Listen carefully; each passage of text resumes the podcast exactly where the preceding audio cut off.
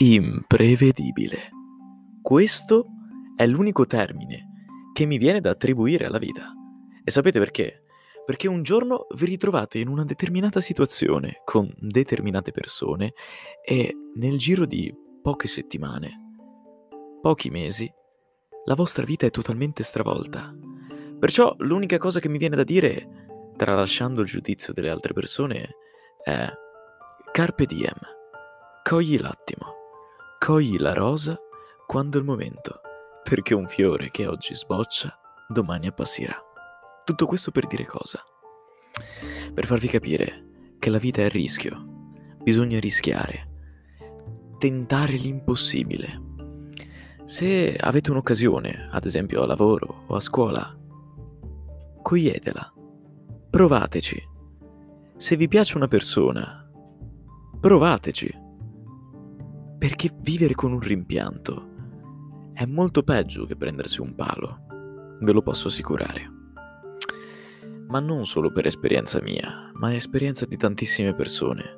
E so che possono sembrare frasi già fatte, e lo sono, perché spesso mi sento dire queste sono frasi già fatte, già usate e riutilizzate. E la cosa che mi viene da rispondere è hai pienamente ragione sono frasi fatte. Fatte da altre persone, come qualsiasi cosa, come qualsiasi vita. Ogni vita è già stata vissuta. Cosa fai l'avvocato, lo studente? Ce ne sono state, stati migliaia di studenti che hanno vissuto la loro vita. Ma la cosa che ci caratterizza e ci differenzia dagli altri è il modo nostro di interpretare le cose, le frasi, la vita che può essere arte, può essere poesia, può essere recitazione, può essere ballo, canto, qualsiasi cosa, è comunque un reinterpretare a modo nostro ciò che è già scritto, successo, accaduto in passato? Sì, perché ormai trovare la novità è diventato qualcosa di diverso, qualcosa di quasi astratto, di difficile. Sì, è veramente difficile essere diversi dagli altri. La cosa che ripeto sempre è essere strano può sembrare stupido, ma strano è meglio.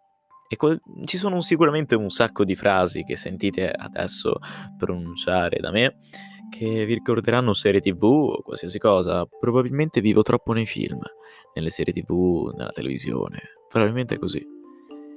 Ma un uomo saggio impara più da una domanda sciocca più di quanto uno sciocco possa imparare da una risposta saggia. Il nostro buon vecchio Bruce Lee.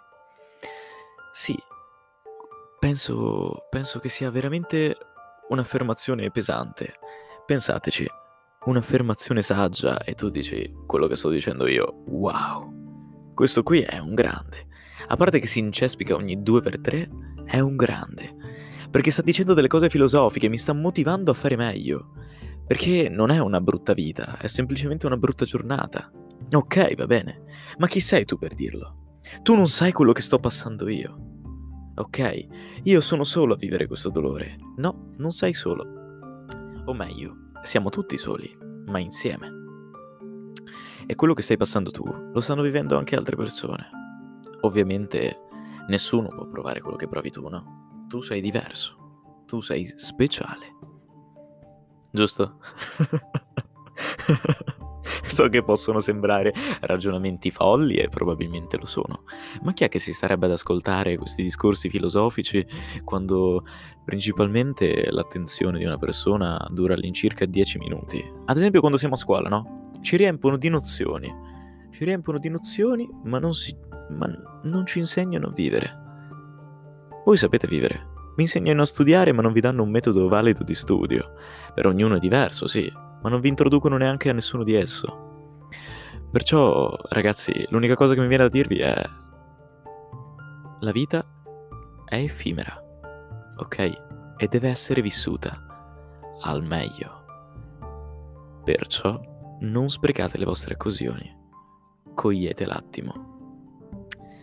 E detto ciò, posso augurarvi una buonissima giornata, serata o a qualsiasi ora stiate ascoltando questo podcast. Questo episodio lo chiamerò Il senso della vita. Il senso della vita, sì, perché dovete attribuirlo voi un senso alla vita.